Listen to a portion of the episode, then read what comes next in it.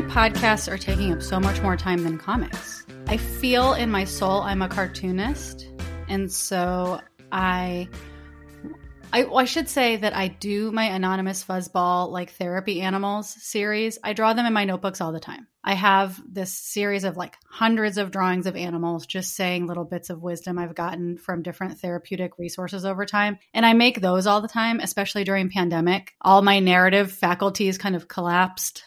And so that was like the least I could do. So that's what I was doing.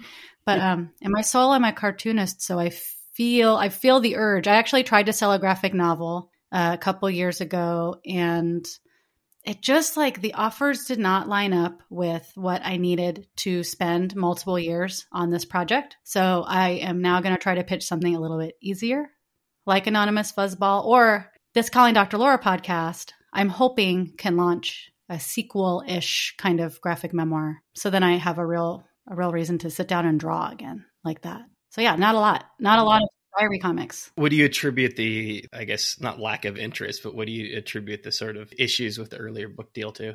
Well, I mean, for us, and the, nut, the nuts and bolts of it is my book Fetch did not sell as many units as the publisher wanted. It's always been the thing with, I mean, this is like maybe very deep in the weeds, but being at Houghton Mifflin, who represents like Lord of the Rings, I am and will always be a small fish. And so like I, you know, whereas Fetch sold very well for a comic book, if it was at a comic book publisher, for a big publisher, it did not sell well. It hurts my body. It takes a lot of time. It takes hundreds and hundreds of hours, and so so we got some offers, but I but my agent and I felt like I needed a little bit more to be able to sit down and work on something. You get two, three books deep, and your expectations for, especially if if your expectation is that you are going to do this as a thing that you survive on for an extended period of time. I've always felt it's always been like one of three jobs. It's not like I'm even ever expecting a book to be my full time job. You, you know, because we know each other. I've always had a lot of pans in the fire and ways of supporting myself and figuring out how to make it work. But there comes a point where I'm like, I just, I would love to have just three jobs instead of five jobs. And if I take this if I take this offer, it's gonna break my brain. Well, I'm just gonna I'm gonna work on a different graphic memoir. I'm just gonna pitch a different graphic memoir, pitch some anonymous fuzzballs, and just see what see what feels easy. Would you feasibly be able to sort of alter the time frame and just spend less than four years working on it and just like have that be your thing that your income for that period of time? Hmm. I don't know. The book we were pitching at the time, I'm letting it rest because I have other books in my crock, in my brain crock, mm-hmm. my yeah, crock yeah, yeah, in my brain. Yeah, brain crock. And so if one of those books worked out and I could find a way to draw faster, I definitely would. For whatever. I just want to draw something. It just sounds fun. You haven't been doing long form stuff, you said during the pandemic, uh, which I, it obviously the past year has kind of broken all of our, our brains. Is it that at this point in your life you can't like write on spec that it needs to be clear that that a, a publisher is going to pick up this comic before you sit down and devote that much of your life to it? I think I think it's a combo. Um, I would write certain things a little more on spec. I would write you know, I would do something with animals on spec. I have like so many pages of comics about a sloth named Sloth Moss that I've done just out of the goodness of my heart. But the idea of drawing painful, painful moments from my life and having to draw myself again feels like a bummer. I need to find a new way to draw myself that feels like less of a drag. Because the idea of drawing myself as a very detailed human being going through the hardest experiences of my life, that feels that feels very hard. I don't even that wasn't even answering your question. Have you drawn yourself as an animal? I I have for um you know since Fetch came out I've been in some anthologies and I've done some stuff for the Nib and different publications. I've drawn myself as a dog and people as dogs, which I really liked. And I teach an MFA program for California College of the Arts and I'm always telling my students to like let themselves off the hook for humans and draw themselves as animals as like an expedient way to do visual metaphor and to tell a story and to not because it's hard to draw humans and they're ugly and the proportions are weird. And so when students can't draw them but they can draw something else i'm like draw what you enjoy and then do it. And then i don't do that. And so then i sit there and i go i don't want to draw myself going on a date. Yuck. But if i could draw myself as a dog i would be delighted. So that's the kind of thing maybe i would draw a little bit more on spec. Is it the sense that you're maybe doing something really serious and personal a disservice by drawing all of the characters as animals no I think that it's this could be one of those moments where I'm in my own way where I actually, well, I should back up and say I've worked on several things that have just not gone through. And the thing that has gone through is podcasts. So I actually was working on a book about gender for kids with Judith Butler, who's like a famous gender theorist, and this man, Ken Corbett, who's a child psychologist. And I really wanted to draw the kids as animals. And I had to explain and defend to people that I wasn't trying to hurt, dehumanize, children by drawing them as animals. Like I've just had to have conversations sometimes with people where I'm like, no, it's not disrespect. To me, it's the ultimate respect. And it's a way of saying certain things. Like if a kid's going through a hard gender time, I don't want to draw a photographic, realistic picture of them having the worst time of their life. I'd rather have it be something abstracted so they can look at it and just get the feeling of that without being traumatized. But having those experiences of having to explain to people, like, no, no, I'm not disrespecting the story by making it animals. Here's rep- here's El Deafo, here's Mouse, you know, here's this, here's that. Having those conversations a little bit exhausting. So now I just imagine myself having to have those conversations as I draw heavy material with myself as a dog. And I feel prematurely exhausted. Obviously, I know that logically. Obviously, you know that logically. We we've both read a lot of, of comics, but there is there is a disconnect. You feel like the disconnect is that you you're already thinking about the conversations that you're going to have to have about this book after it comes out. I think I'm I'm thinking about a couple things. One, I'm locked in my brain in the way I draw, which I think a lot of cartoonists will understand. Like you see other people's drawing styles and you're like, I wish I could draw like that. And physically you could. If somebody said draw like that, you could be like, oh, here. When you sit down to draw, you're like, but this is just how I draw. So it's like a little bit of that. Like I've drawn 700 pages of myself in one way. And so then breaking out of that is hard. But I'm imagining myself having to sell it to an agent and publishers and having that conversation before I even get started. I'm afraid, I'm also afraid that it will age it lower, which is fine, but I just can never tell if the things I'm drawing are for kids or adults. Do you get a sense of this book? I mean, is it roughly the same wheelhouse as like Dr. Laura, for example? There's a lot of things in my mental, I'm so sorry I keep calling it a mental crock. I know it's hard. It looks hard for you. My, it's not even an Instapot. It's a crock pot. It's like a low temperature for a long time. You wonder if it's spoiled, but it's not. It's just still cooking. But it's not like fondue. No, no, no, no. it's not. It's just like when you get home from work, twelve hours later, something's going to be there, but it just take a long time. I think that has something to do with. I think it has something to do with what ha- like family and identity and gender maybe because i'm thinking about like i wanted to do a comic about my syrian heritage and refinding that but i was writing that comic right before the 2016 election and then the end of the comic kept changing every minute because when i wrote the comic it was like my mom and I were talking about her sponsoring some Syrian refugees. Isn't that great? We're having a connection over our cultural heritage. And then it was like, the Muslim ban. And then everything was like worse and worse and worse. And the end kept changing. So I never finished the comic. For people who read Calling Dr. Laura, my mom's half Syrian. She really cut me off from a lot of my family by keeping a huge family secret from me my whole life. And so I think this book might be more me finding, trying to reconnect with parts of myself that I grew up with that I got disconnected from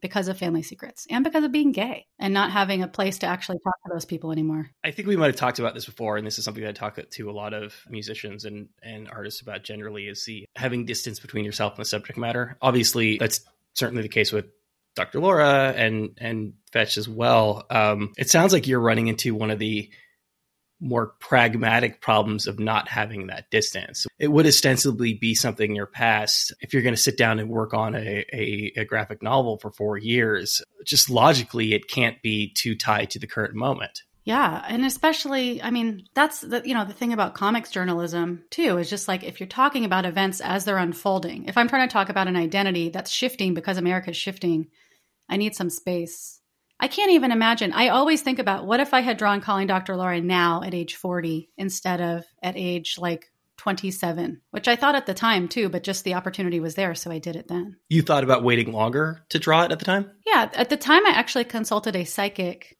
to say, should I do this book now or when I'm older and have some perspective on my actual life? And she said, you know, the, this is the time to do it. If this book's going to happen, this is the time to do it. So just do it now and it will take you somewhere you need to go. So now I'm kind of surveying the wreckage and bridges that that book built, and I'm I'm kind of I'm collecting it all into my crockpot. What is your sense of how the book would be different now if you let it sit, if you let it crock. What is the what's the proper verb? So crock sorry. pot? Long slow cooker. If you had left it in the crock pot for you know another thirteen years, what's your sense of how that book specifically would be different? I mean, at the very end of the book, I found my father's family.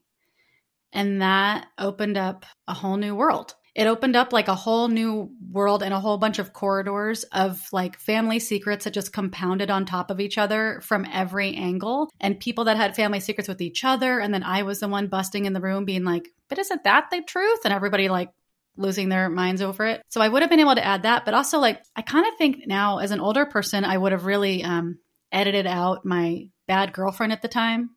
Even it felt important to put her in the story because she was so instrumental, or they, I don't know that person's gender anymore. They were so instrumental in bringing me to the secret by just peer pressuring me that it felt important at the time. And I was so heartbroken at the time. And it felt like my family structure I had built had fallen apart. But now, as an adult, I wonder if there's a more expedient way to say that. As someone with a little more writing experience, a little more editing experience, I don't know. I mean, I'm happy that the book exists. It is what it is. But I feel I can build on it. It's kind of pragmatic storytelling issues. It's just you becoming a better writer more than anything kind of personal or or contextual. I think so. And, you know, and I'm sure a lot of people, you know, uh, approaching middle age look at their books from when they're 20 and are like, oy, oy vey. You know, like Invincible Summer, my zine I did when I was a teenager. And so when people are like, I got volume one of Invincible Summer, I'm like, please burn it. Thank you very much, but please, please, oh, see, like he's, he's pointing at his bookshelf. But what, oh, but also like I've had like another damn decade of therapy since then. And my relationship with my mom has had like woven around and I'm able to see the ways that I was just like stalling because I was still afraid of my parent, which, you know, maybe I still am.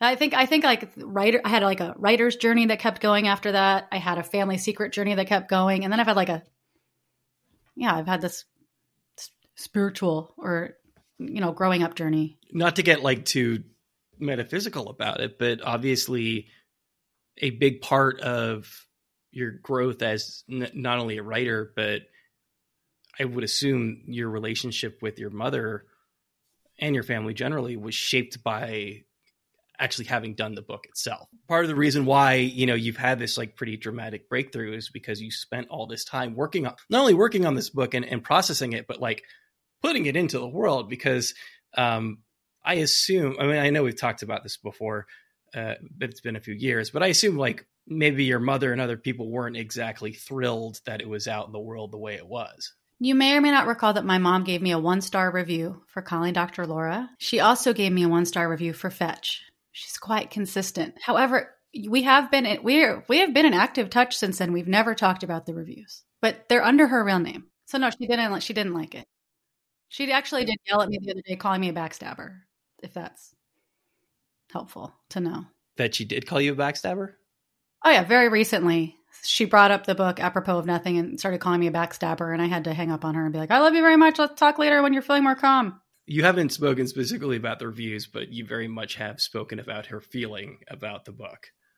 Here and there, only here and there. When the book came out, when the book came out, my stepdad called and left me some threatening voicemails telling me not to, um, that I've really upset my mother, and I, I was forbidden from talking to her about my supposed father or my so-called lifestyle, which means being gay. And then, but then something happened where I think she read the book. She wrote the review before she read it, as you do. Then she read the book and left me a very teary apology message that just said, I read your book. I'm humbled. I'm sorry.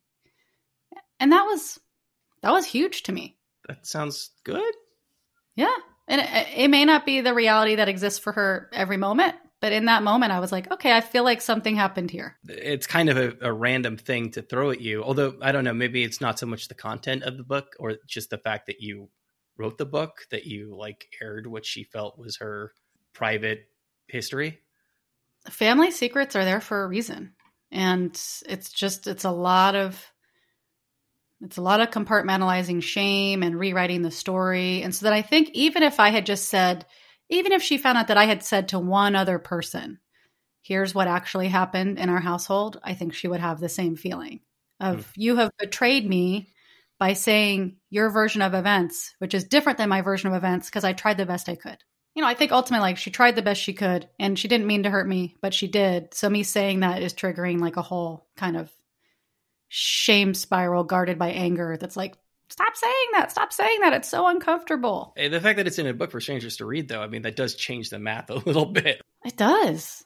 It's you know it, it's got to be awful to have a kid that turns into a writer but that's it's just the that's I, for me it's it's like it's weird. It's a part it's a part of the whole thing of just having a family and a relationship with somebody where there's no space to say your version of events because their version of events is so loud and so dramatic and so punitive that there's nowhere to say it. But every human being gets to have their own experience. And so when I was a kid, for me, that was just in my diary. That was the only place where I could see myself reflected back or like an accurate representation of what happened that wasn't rewritten or revised later to look nicer was being like, no, this is what happened. And so I just, if my family was a family that didn't keep huge secrets and didn't try to control information and like whitewash what was going on and actually could acknowledge feelings, then maybe I wouldn't be a writer. In the first, maybe I wouldn't need to process my feelings in this particular way. And like you were saying, I would never have processed the grief or the feelings around that family secret um, and the instability of my home without without having gotten a book contract to do calling Dr. Laura. I never would have let, even let myself sit with those feelings that long. Thank God I draw laboriously long pages. Were you in therapy when you were working on that book? I can't on and off. I started going to therapy when I was like 22 or 23 and I did that I started that book when I was 26 ish. Um and so I can't remember if I had a regular therapist. I think I, I I bopped around with different therapists at that time. But I've been in therapy on and off since I was 22, 23. And then when the book came out, actually, and my mom, and I started getting the harassment campaign from my mom and my stepdad, and my dog Beija died, and I broke up with my long term partner, then I started hitting the therapy hard. I started hitting the, the therapy bottle like four days a week if I could. Part of why I ask is because you know you this is often overstated, but you, uh, obviously you were using writing as a way of processing, which you know people who aren't writers who are in therapy that's how they utilize therapy generally. And I'm wondering what the interplay between those two things is. Does therapy serve a, a, different function for you? Is it is it is it a different different outlet, or are you processing things in similar ways th- through these two different outlets? I think that for me, or I know that for me, writing and drawing things is a way of expressing expressing the emo like I have all these pent up feelings. I'm like, what could I do with all these feelings? And I have to remember that I'm an artist and be like, oh my God, I could actually just go do this. So that's a way of expressing the feelings and just acknowledging them, getting them out of my body so they're not just like stuck there. But the therapy part of it for me is helpful because it sometimes challenges my narrative around things. So it's not just me talking to myself in an echo chamber of because you know, like my my brain, my emotional brain is built in a fraught way from the people I was raised around. So therapy is helpful because I get like different tools for dealing with other human beings and people challenging my narratives, like my long held beliefs where I'm like, well, obviously I'm a mean person. And someone's like, is that true? Whose voice is that? Like that kind of like, oh, well, that's, that's just what my mom told me every day growing up for my entire life. Why? Why? What are you, what are you trying to say? It's, it's helpful to have outside stuff. I heard somebody say in therapy before, I growing up I didn't get a lot of tools. I got a lot of weapons and I feel that way. I feel like I came out of my household just like in a crouched position with like claws, just like don't hurt me. And uh, it's like learning to be gentle, which was not part of my verbiage. Did you have those tools when you were writing the book? Was there somebody there to serve that role for you? Mm, I don't no, I I think it was really pa- I think it was really patchy. I think that when I signed it really was just after it came out. When I signed the contract for calling Dr. Laura or when I went to pitch it, I was like, okay, I'm going to have to have enough money from this that I can go to therapy regularly. And then the amount of money I got from my first contract for that book was so was so low that I actually cried when I signed the um when I signed the contract, I just wept because I was like, oh my God, I have two full time jobs. I thought that I would be able to quit those jobs, but now I have another job. So I think that I also didn't, I like couldn't afford it. And so I don't remember what I was doing at that time. I, I, tried at different times while I was drawing it, and it was very patchy. I had people I would see for a little span of time, and then I wouldn't like them anymore, and I would try out someone else, and I went like it. Just it took me a while. It took me until like I found a good therapist I liked starting in about 2012, and I started seeing her in earnest in 2013. Obviously, you've been a fan of ad- uh, advice shows for a long time. I mean, that's kind of the whole hook of calling Dr. Laura. At what point did it occur to you, though, that you maybe had a skill set to be on the other side of that equation. I'm just willing to do it. I'm willing to do it. Well, I first I started my advice column started in Invincible Summer, my zine, as a joke because I wanted to just answer some questions. So I had a back and forth conversation with myself. I was like, "Dear Nicole, how do I get gross men on the bus to talk to me?" And I was like, "Oh, the answer is simple: uh, visible tattoos." You're looking to strike up a conversation, an unsolicited conversation, just have visible tattoos. Someone will whip off their shirt faster than you could even say. And so I started it as a joke in my zine. And then somehow it just kept going. And I can't remember how. I, I mean, I honestly think like it's a blessing and a curse. You know, like I grew up in such a chaotic environment that I loved order and rules. And then other people would be like, You seem like you're kind of rigid. What should I do? And I, well, I know exactly, here's the rules so just follow the rules. I, th- I mean, that's kind of all. I just, I've, I've been through, well, now, you know, now I don't know. So when I started, I, was unqualified. I don't think anyone's qualified. I don't think Dan Savage is like a genius. Like he's not like, it's like Mensa was like, you're allowed to give people advice now. It's like he just decided to start giving advice. And then he got life experience and started you educate yourself along the way because you start giving advice and you start listening to other advice and reading books and currently i feel like i have tens of thousands of dollars and billions of hours spent in therapy and therapeutic environments so give me your questions i'll do my best you're not legally bound to take my advice. You must think you have aptitude for it, and, and obviously other people think you have aptitude for it in that they are listening to the show. If if you thought you were really bad at it, I assume unless it was purely jokey, that it's something that you probably wouldn't have continued doing. If people said you ruined my life, then you know, sure, I would I would give it another thought. One time no, I no did one's go ever to, said that. No, but I will tell you. One time on Sister Spit tour, we were at like Bard College, and some young student was like, "Hey, I asked you last year if I should date my best friend's ex, and you said no. And I just want you to know, now we live together." And I was like, "Okay, well, good for you." I still have the same advice. I think, you know, you're opening a can of trouble with that, but uh, you know, enjoy your life. You're not you're not legally bound to take my advice, and apparently you didn't. Yeah, I mean the flip side of that is imagine a scenario in which the advice that you're freely offering is that absolutely you should date your friend's ex. I mean, I would say nine nine times out of ten, it's going to land badly that, in that direction. Yeah, I just I mean some of it is common sense. We may have talked about this on the podcast before, but like I think of advice as kind of I don't know if it's like a metaphor. I don't know what you would call it, but I think that people are going to ask for advice. You're going to tell them your opinion. They're not necessarily going to take it, but they're going to have that in their own slow cooker in their brain so that when they're ready to make that decision, they have you backing them up.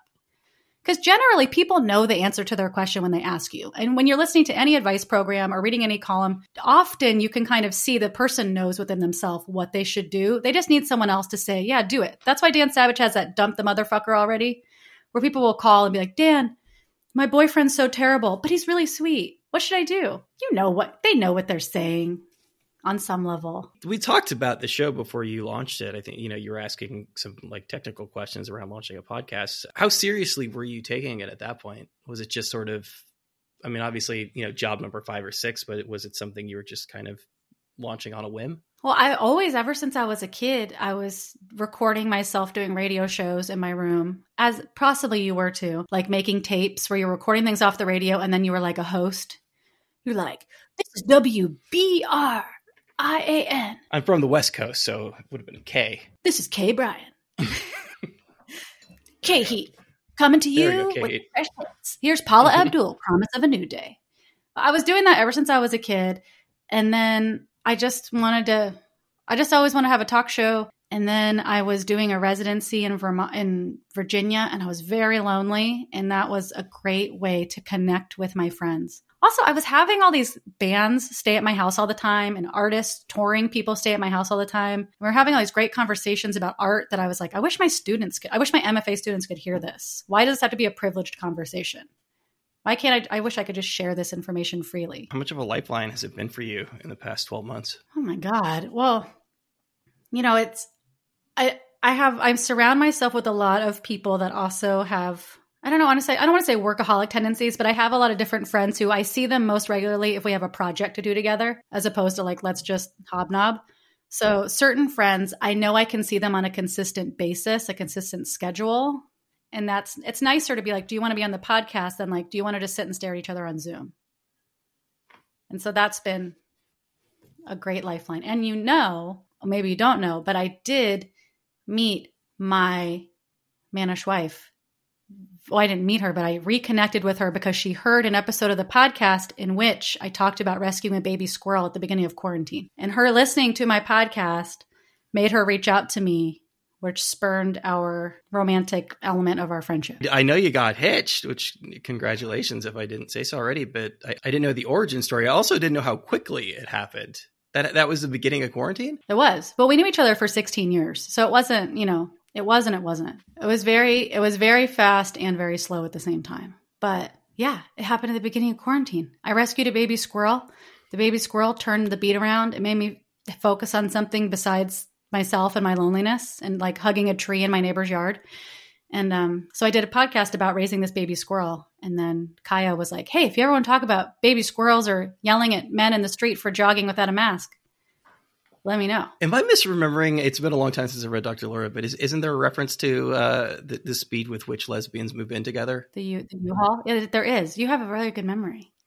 There's like the joke, what does a lesbian bring to a second date? A U-Haul. Which, um, to be fair, we got engaged and that felt really cool. And then it felt like the world was crumbling around us and that maybe the world was ending. And so then I was like, well, if we're engaged already, why don't we just elope and then we can get married someday later again when people because it was like all of Oregon was burning down, include like the fires were surrounding her childhood home, um, where her parents live on some farm.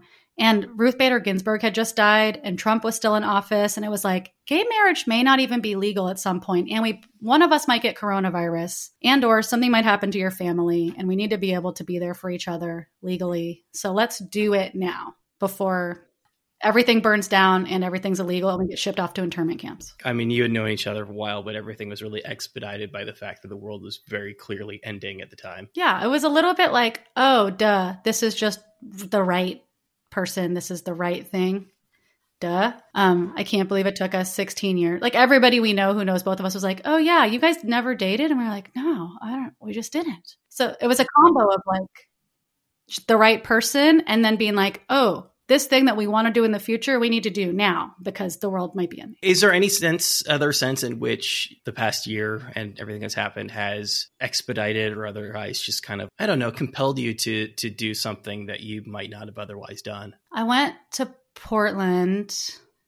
I went to Portland to have some relief from LA and then to be with Kaya. And then because of that, I stayed, I stayed there for seven, for a longer time than I, for seven months because LA went into like a crazy coronavirus fugue state of just number the numbers going crazy and the hospitals overflowing and dead bodies in the streets. Not really dead bodies in the streets but so i stayed in portland for a long time. The podcast the calling doc the so the podcast that's an adaptation of calling dr laura is called relative fiction. And we had planned my producer and i claudia to do a road trip around america to see my family members and interview them for the podcast. And so I was actually going to be able to have this kind of like family reunion slash let's have a candid talk about the family. And instead, everything had to happen via Zoom.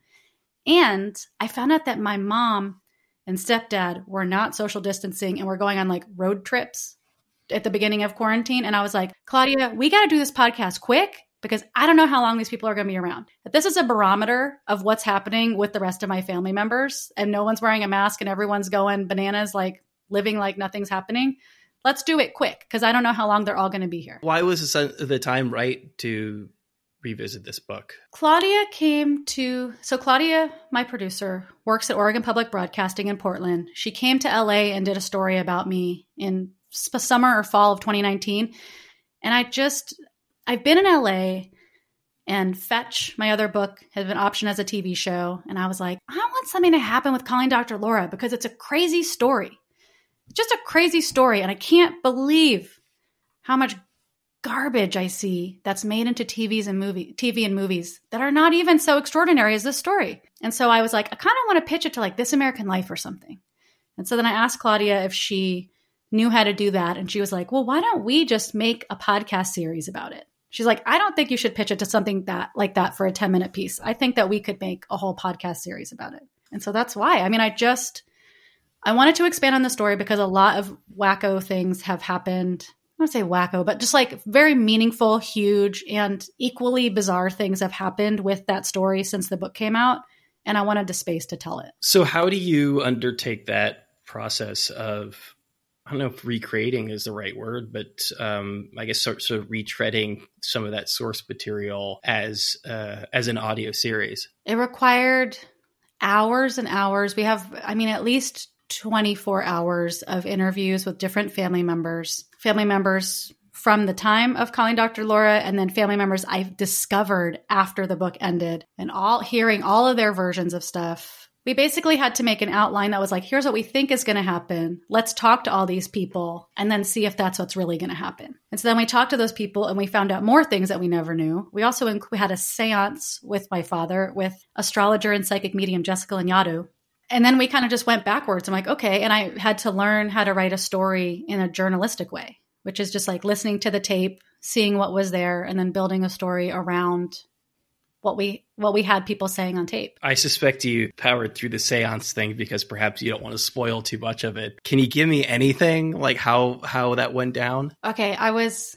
just so you know, okay, so when I've seen seances on TV or in movies like um in Hereditary, you know, they're often like at a table indoor. There was no like tiny chalkboard that was like, "Grandma, it's me." didn't go great in Hereditary. It didn't go. I mean, it went great the first. She was uh, excited about it. It didn't go great when she tried it at home. Do you remember that part? I've rewatched that movie a couple times. I do. The ghost child writes like, "Granny." It's not the part I remember when I remember Hereditary, but it is a part that I remember when I remember Hereditary. What was his name? She was like, "Baby Stewie." I so it was not over like a, a tablecloth with like a lace cloth and a crystal ball at nighttime. It was social distance coronavirus style. So I was Kaya has an Airstream trailer on her parents' land in, rural Oregon. So I'm sitting in the middle of the day of like a sunny Sunday afternoon, and I'm sitting at the built in kitchen table by myself in this Airstream trailer while Kaya and the dogs run around outside and like chickens are squawking outside laying eggs. It was me and Jessica and my producer Claudia on Zoom. And I mean, it's just Jessica's used to doing that. I am not a disbeliever. I feel like there's a lot of things I don't understand in the world. I don't even understand science. I'm like I, am like the insane clown posse. I'm like magnets. What's up with that? There's plenty of things I can't explain, and for whatever reason, Jessica was able to say a lot of things about my dad that we heard echoed throughout all of our conversations with his best friend from childhood and eh, from the military, from his widow, from his kids, from his sisters. Like all these things they said about him, sometimes the exact same wording came out of Jessica's mouth. And some of this was before we had had those conversations with them. Some of it was after. None of this she knew about or could even know about. And she just said a lot of things that felt very spot on about his character, his personality, and the words that people would use to describe him and how he felt about himself. Not necessarily a believer, but clearly you're willing to give these things the benefit of the doubt to some degree. You mentioned earlier that you consulted a psychic in the process of writing Calling Dr. Laura. And I don't know. I mean, obviously they're different things, but to me, there's some overlap there between uh, seeing a medium and, and seeing a psychic. Oh, yeah. Well, actually, Jessica was who I asked about.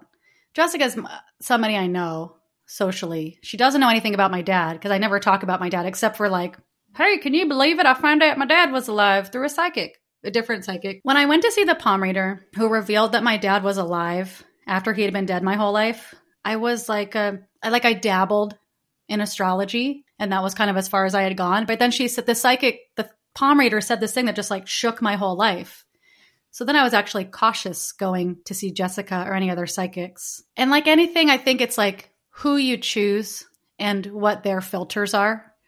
Uh, and I, I trust Jessica's filter. And also, uh, yeah, I, I mean, I was willing to see what she had to say and I was willing if it felt if it felt right if it felt accurate to believe it i'm not a disbeliever but i wake up every day and like bow down to a I, I think it's fair because I think even if you do believe in these things strongly, you still understand that there are there's a certain percentage of people doing them who are hucksters and who are objectively trying to take advantage of them. Like just because you believe in mediums or psychics doesn't necessarily you believe that that each of them has that ability. So I assume that picking out a medium or picking out a, a psychic that you consult regularly is probably a pretty similar process to choosing a therapist. Yeah, you kind of have to like someone's point of view. It's like the same source material. A lot of therapists went to school at the same place, but it's just like, do I like this person's lens? Do I like their perspective on my life? Do I like what they've done with their education and how much they're willing to tell me? It sounds like part of the process of doing the show. I mean, you know, you, you started it because you wanted to revisit the source material and you know perhaps adapt it in, into something else but it sounds like you're also potentially using this as a springboard to write a follow-up. Is, is that something that you're actively thinking about in the process of making the show? I kind of i actually already drafted i put it on my patreon at some point. I actually drafted a follow-up to calling dr laura that included a lot of the emotional beats of what happened next. People I found, what they said, different, like, you know, like I'm things like me missing my dad by just a couple years and finding out that he dropped dead in Kansas City, where I grew up, even though he didn't like all these weird little near misses. I actually had written a draft of, I thumbnailed out like 80 pages of a book about that experience. And then as we've gone through this podcast, I've learned more things about him that have expanded that considerably. So that's the kind of that's why I talk about like my book being a, in a slow cooker because I need to process the information we're finding out, and I need to process like, okay, if this person's saying he was a hero and this person's saying he was a scumbag, where do I lay? And is what is my business? What am I even doing here? Near misses are interesting, right? I mean, obviously, when you're talking about kind of broader narrative story beats it's the it's the hits that you want. Those things when everything aligns like that that's like the exciting next chapter of, of, the story. Do you think that it's possible to construct something around not quite getting there? I mean it may have to. I think it may have to but i feel like there's something more for me to say in the book about identity and family and genetics and place and I haven't quite grab. I can like it's like in there, and I'm like grabbing for it, but it hasn't quite crystallized yet. Maybe this is like a nature versus nurture question, but as you're finding more out about him, do you feel like you're finding more out about yourself? I'm not sure. I'm finding, you know, it's weird. There's times when the process of us talking to like his widow and my half siblings and his family members, there's times where I feel disconnected, where I'm like, whoa, these people are so different than me here's a story they're telling me about somebody I may have liked, but I don't know. So there's parts where I feel disconnected where I'm like, well, I'm still just going to go home and be a, a, queer weirdo person here. And we, I, I don't know, like there's those things, but then there's also things that make me feel very reflected, like people describing him and describing things that, like him being so funny and an artist and like all these things about him that are like me that were never reflected back where I grew up. So, like things that happened when I was a kid, where I'd be like, Hey, mom, I drew you this poem, and it happens to be a dirty poem without meaning to. My mom was like, Oh my God, this is trash. And just like shaming me for things that my dad would have laughed off and been like, you know, oh, chip off the old block. Or like meeting sib like finding siblings and grandparents who have a lot in common with me and making me feel very reflected and like I don't I'm like a caveman or like Nell or something where I just sometimes I'm slowly being like, oh, this is what genetics is. This is what family is. Like, I look like these people and we have similarities. That's interesting. Like, I think I might need a little more time for that to stew because that, I, it still feels remarkable to me. The looking like part is is pretty easy to grasp. It's the the being completely disconnected from these people and still sharing these personality or other, you know, more sort of less tangible traits. That's the harder thing I think to wrap your caveman brain around. Or just like, what does it mean? I mean, just the crazy, the craziest things have happened. Like somebody along the way, a couple people along the way used the word kidnapping for what my mom did of my mom disappearing and then like th- like having her family threaten my dad when he tried to find me and her changing my name and telling people they could only talk to me on the phone if they didn't tell me who they were.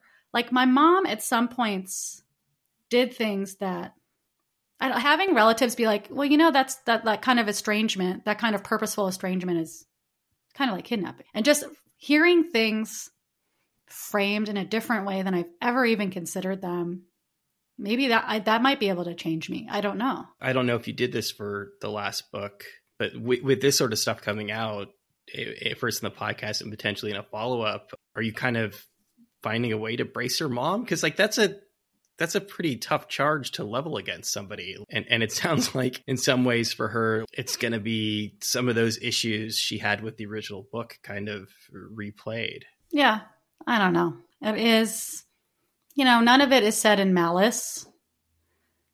It is just people reflecting back what happened at the time. So it it just it will or it won't. And I just you know, I love her very much and I would very much like to have graceful easy time with her as she is 70 plus years old.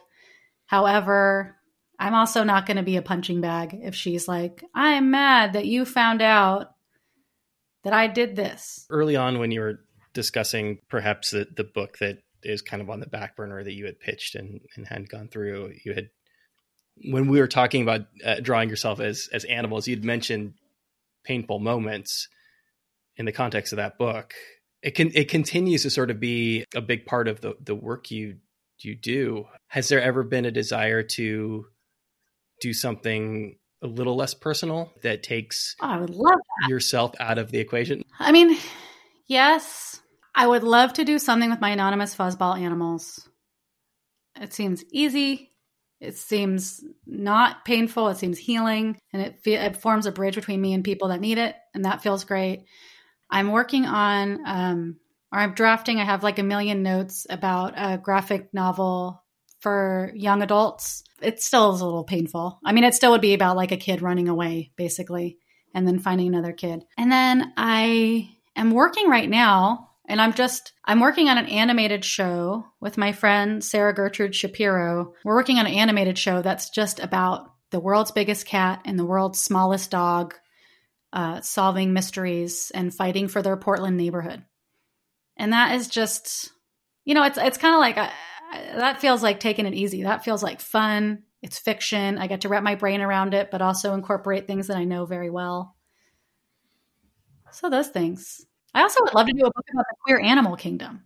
My God, I did a calendar about that a million years ago, and I realized that book still hasn't existed yet. Was it the Fetch series or the Fetch Fetch being option? Is that what moved to you to LA? No, actually, that's being optioned by people in in London or in England, in the UK. That hasn't that hasn't come to our shores yet. But I came to LA. It was a combination of a lot of my favorite friends that I met on Sister Spit all moved here at the same time. Everybody was working on transparent slash it felt like Hollywood cared about gay people and women for one second, or like queer experiences or feminist experiences for one second. And the more I came to LA, the more felt like it was here for me the more stuff was here bringing me back. And part of it was like, yeah, you want someone to make Calling Dr. Laura into a movie or a TV show? Come to LA. That's that's where it will happen. Um, and I thought that would be fun. The sun is a really interesting thing to explore. Being outdoors and being warm is remarkable. And it just was like a lot of people I really, really, really love. And it just so happens that my paternal grandmother found me after Calling Dr. Laura came out, and she lives an hour away from here. She lives in Orange County. And so I was able to actually spend time with her before she passed away by living in Southern California. Obviously, this is continuing to evolve as you're doing this project, but where do you land on the hero asshole spectrum when it comes to what you've learned about your dad? I think both. I don't know. I don't I think he was a I think the truth is always somewhere in between, you know? I think you meet one person who's like, that person's a trash bag, and another person who's like, this was the best person who ever lived. And you're like, okay, well, it's somewhere in between there. Somewhere in the in the middle of the maybe both of those things are true. And so the reality of him on the day to day is somewhere in between. Whether I would have been better or worse if he was, you know, around, I don't know. Different people have said, I don't I think you would have been disappointed if you found him. I think that you would have you were similar and I think you would have butted heads and I don't know if he would have known what to do with you. But it's all speculation.